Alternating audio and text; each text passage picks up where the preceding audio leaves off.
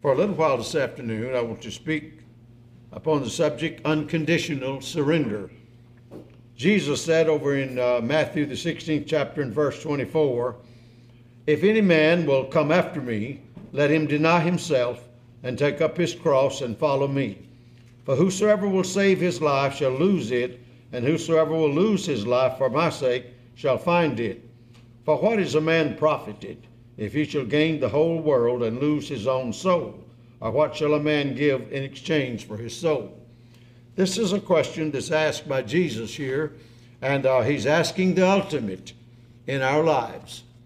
Uh, few people can comprehend the expanse of what Jesus is asking here and what he demands here. And few people are really walking the straight and narrow way and are really, really giving themselves all that Jesus Christ has required. We're going to talk for a little while about unconditional surrender. Now, that means a surrender of everything that the Lord requires of us. That means giving up everything we need to give up, accepting everything we need to accept that Jesus Christ would have us to do. It's, a, it's an accepted practice in the physical world when nations are warring and the uh, opposing nation uh, uh, desires, uh, or rather, the, uh, conquer, the conquered nation demands uh, terms with the other nation. That means they have to surrender everything that might be in opposition. That there's nothing left, there's nothing that remains, and so it takes the surrender of all. I'm afraid we have far too many people today who have been baptized. They have come into the church, or they think they have at least, and they have not made an unconditional surrender. They're still holding on to things that they always practiced before they became Christians. They're doing things that they did not, that, they, that they've always done. And there's not really been much difference except the fact that they just start coming to church and take, start taking the communion. Now, that won't work. The Apostle Paul said in 2 Corinthians 10 and 5, casting down imaginations and every high thing that exalteth itself against the knowledge of God, and bringing every thought into captivity to the obedience of Christ. We are required to surrender. And not just surrender, but surrender all unconditionally to Him. And everybody should know what that means. I remember the story of the rich young ruler who came to Jesus, who came running to Jesus. This young man had a lot going for him. He was young, he was rich, he was a ruler, and he was almost perfect so far as the law was concerned. But he saw Jesus, and he and he and he did have a, he thought he had the uh, uh, uh, consent of his heart to be perfect, to be to be Jesus, to be Jesus like. So he ran to Jesus and fell at Jesus' feet. You have to admire that about him more enthusiasm lots of church members show from time to time, I'll admit. And he said, Good master, what can I do to inherit eternal life? Jesus said, Keep the commandments. They were living under Moses' law at that time, and of course, that's what's applicable to him. He said, Which? And Jesus enumerated the commandments. And he said, Well, Master, these have I kept from my youth up. What lack I yet? Now, isn't that a noble response? It really is. He thought he really had the consent of his heart. And Jesus then put the test to him. If you would be perfect, go sell what you have and give to the poor and come follow me. You know, uh, some say Jesus was uh, requiring, or rather having a, a disciple interview with him, interviewing him for discipleship. He failed it. Go sell what you've got, give it to the poor, and come follow me. But that's not all he said. If he'd stopped there, you could sort of might uh, realize that the young man could have had some reasons for some questions, but Jesus didn't stop there. And many times we stop there. We don't give the full uh, response. And thou shalt have treasures in heaven. In other words, Jesus Christ never does take anything from you but what he gives you tenfold more back in return. And thou shalt have treasures in heaven. You go sell what you've got, you give it to me, and you'll have treasures in heaven. You know, that's the only thing that really matters. It matters not how much you've got down here. You might just have a bank full of money down yonder. You might have uh, sections of land. You might have all kinds of properties. You might have all kinds of holdings down here. If you don't have treasures in heaven, you're a spiritual pauper. And you could just mark that down on your book. And you're just playing games. That's all you're doing. I want to talk a little bit about surrendering some things. Uh, this young man should have made that surrender, but he didn't. So far as I know, he never did. I don't know. We used to sing a little song, Lord, I make a full surrender. Lord, I want to follow whatsoever, whatsoever befall. Till I win the blessed mansions, I surrender all. Make me thine, O blessed Savior. Let not sin enthrall. I will trust thy loving favor. I surrender all. Why does Jesus have the right to demand this of us? Who is he anyway? Well, we spoke about that this morning. Well, Jesus Christ has a right to make an unconditional surrender of us for one reason, because of who he is. He's God's only Son. God's not only Son, but his beloved Son. Matthew 28 and 18 says, All power or authority is given unto me, both in heaven and in earth. Now, Jesus has been granted that. Now, that's the reason why he can tell you what to do. You know, we have people today who say, I'm my own boss. Now, what I say, well, what I want's what I'll do. Don't tell me what to do. You are not your own boss. If you're a Christian, if you're a child of God, you are less your boss than anybody on the top side of God's green earth. You don't have anything to say about yourself. Jesus Christ has all. Matthew 17 and 5, he says, uh, This is my beloved Son, in whom I'm well pleased. Hear ye him. That's what God said about him when he was on the mountaintop. You know, uh, most parents are proud of their sons. Some parents are, not, are a little bit reticent about expressing how much they love their sons or whatever. God wasn't. God the Father wasn't. And uh, God the Father was macho enough until Eve spoke about Jesus when he stood down there on the bank of the River Jordan, dripping with the waters of his baptism. This is my beloved Son. He called him his beloved Son. He loved him.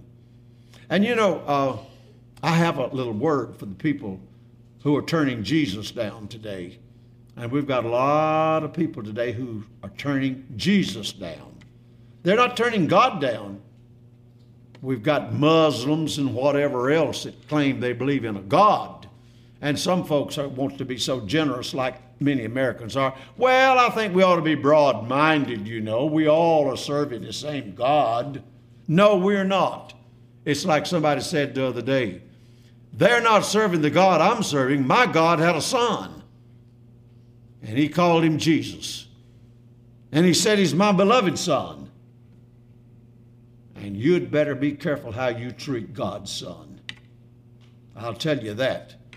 If you want heaven against you, if you want God against you, you start messing with his son. I remember a story I heard one time about a drunk. He wasn't just an alcoholic, he was a drunk.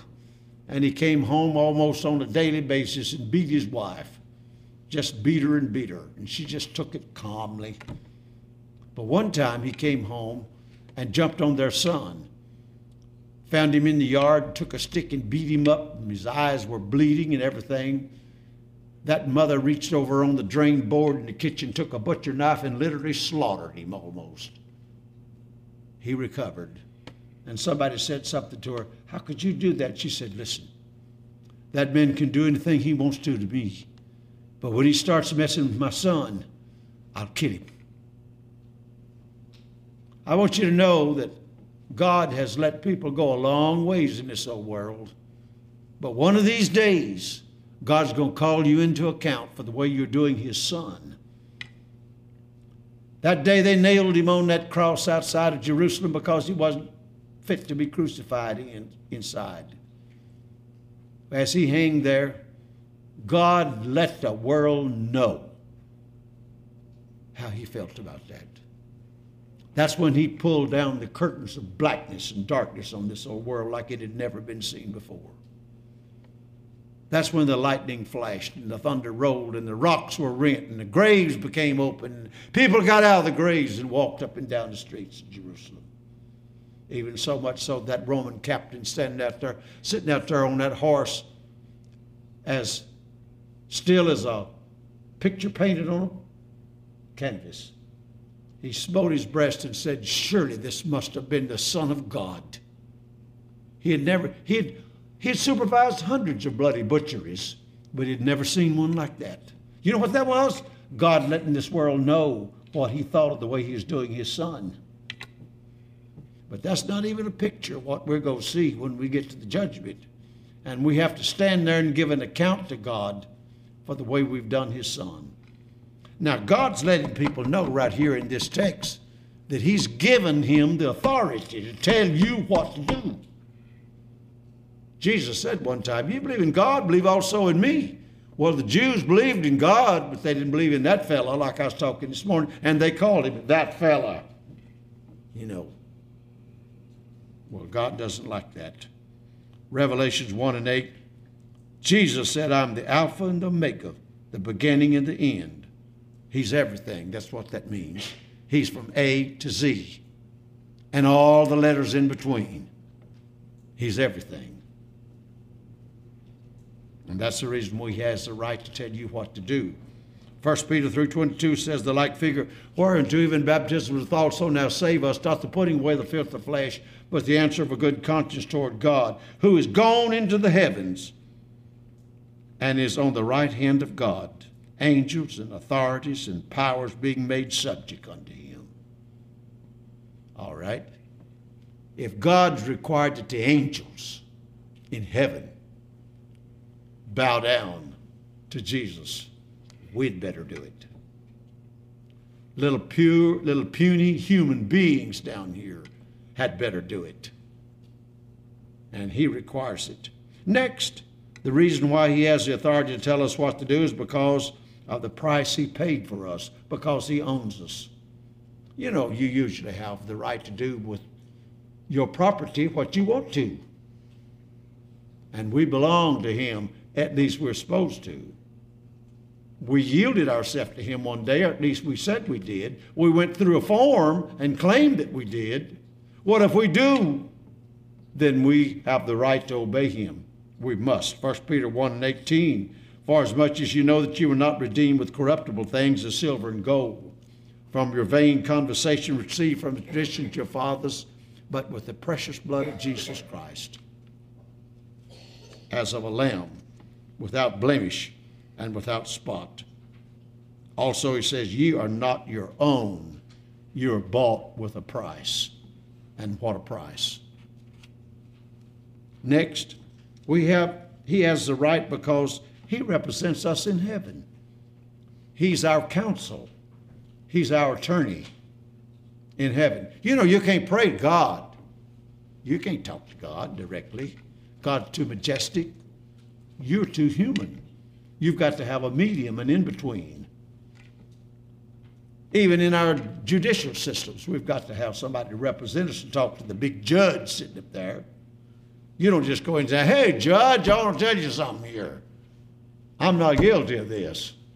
No, they'd haul you out of that courtroom, put a little bracelet around your arm.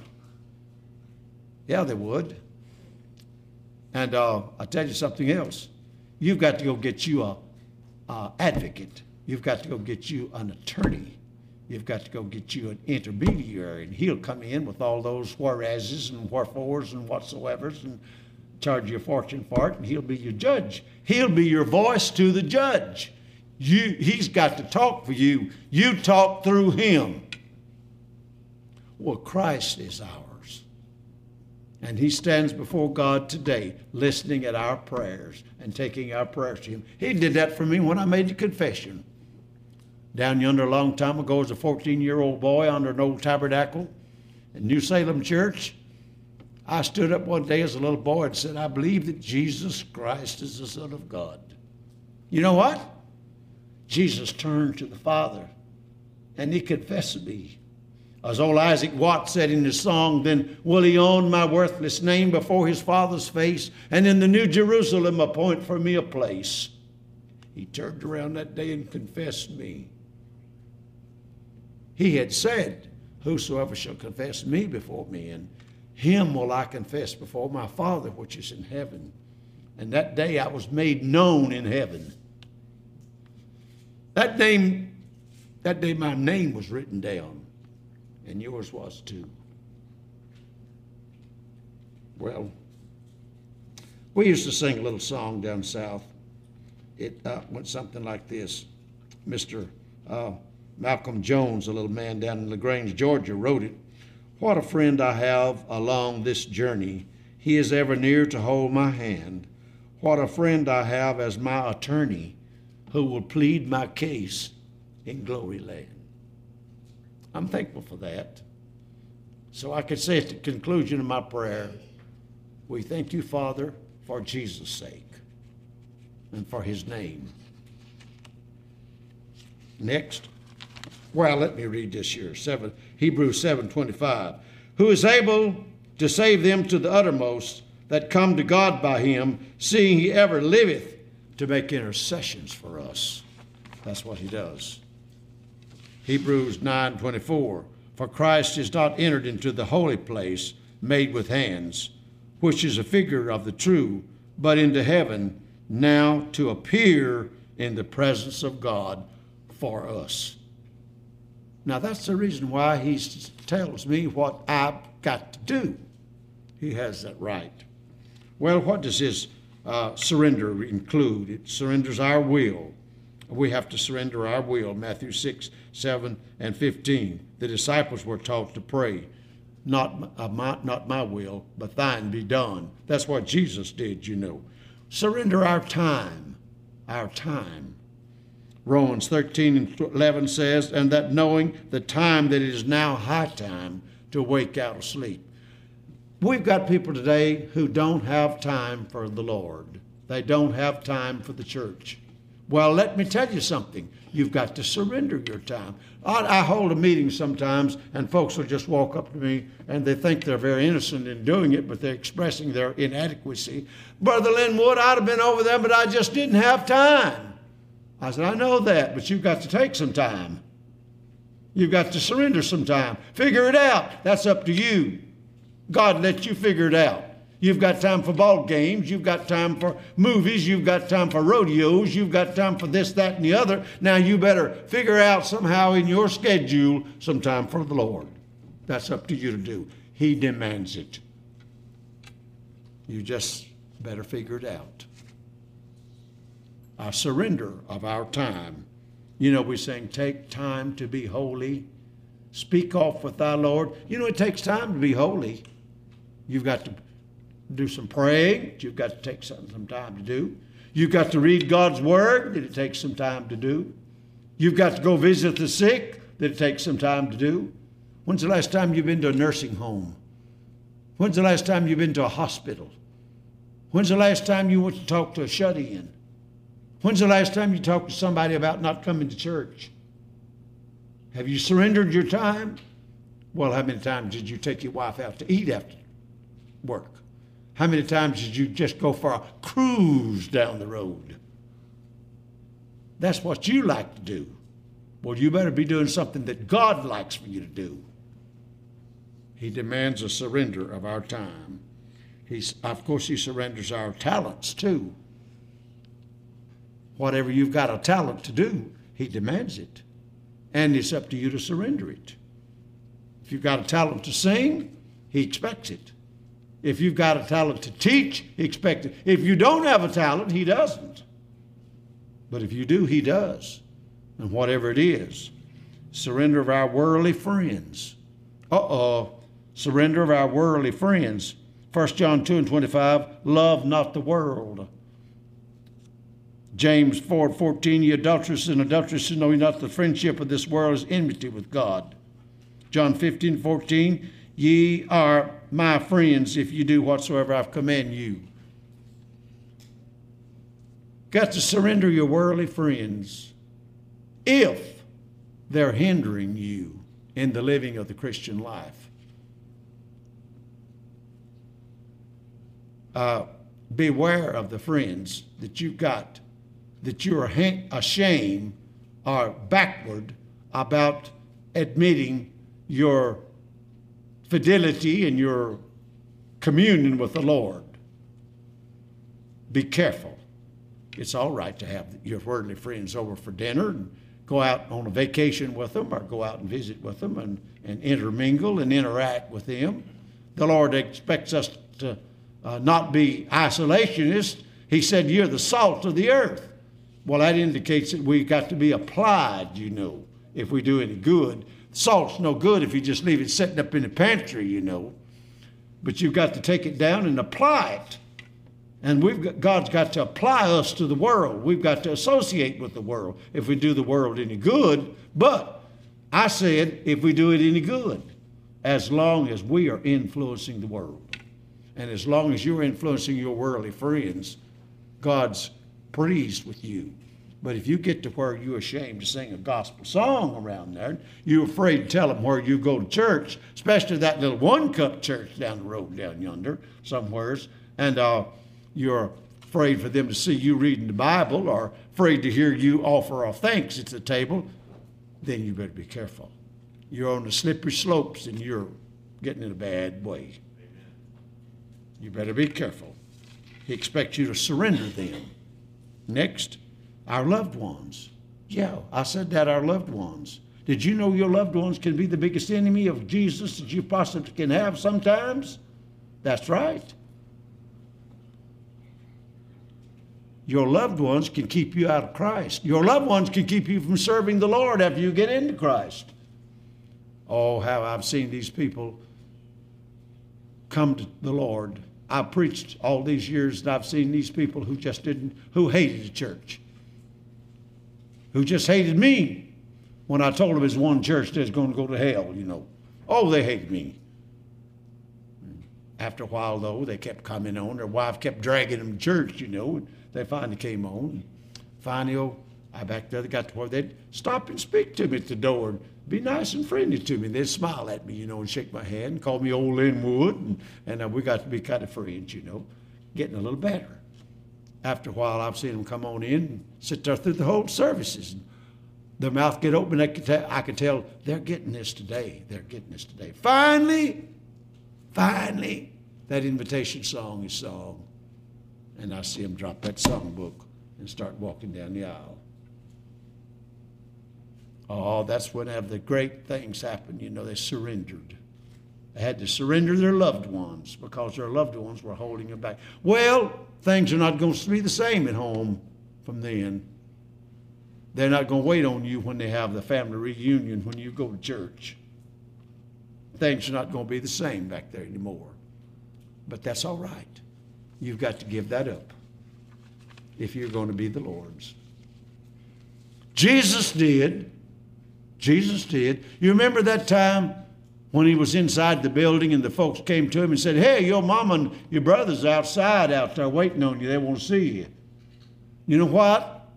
Now, a lot of folks don't know this, but the background story of that was they thought the Lord was beside himself. The Bible said so. They thought he kind of touched a little. He got to him or something. And they'd come to take him home. They were ashamed of their big brother running around over the country talking about being a king and they'd come to take him home. Jesus knew that. And they said, Your brother and your mother's outside. And he said, Who's my mother? And who are my brethren? But these that obey my will. And when he said that that day, he let you know and me and everybody else know that nobody comes in between him and his Father in heaven. Let it be your mama, let it be your child, let it be whoever else. Well, I don't have long talk this evening, but I'm going to c- conclude now by saying that He expects us to surrender uh, our lives to Him. He expects our life to just be a full surrender to Him. You remember, did you ever hear the story of Queen Victoria? Uh, there's a story of which history tells us about her that touches me very much. She's well known and remembered in the British Isles because of her godly demeanor as the queen.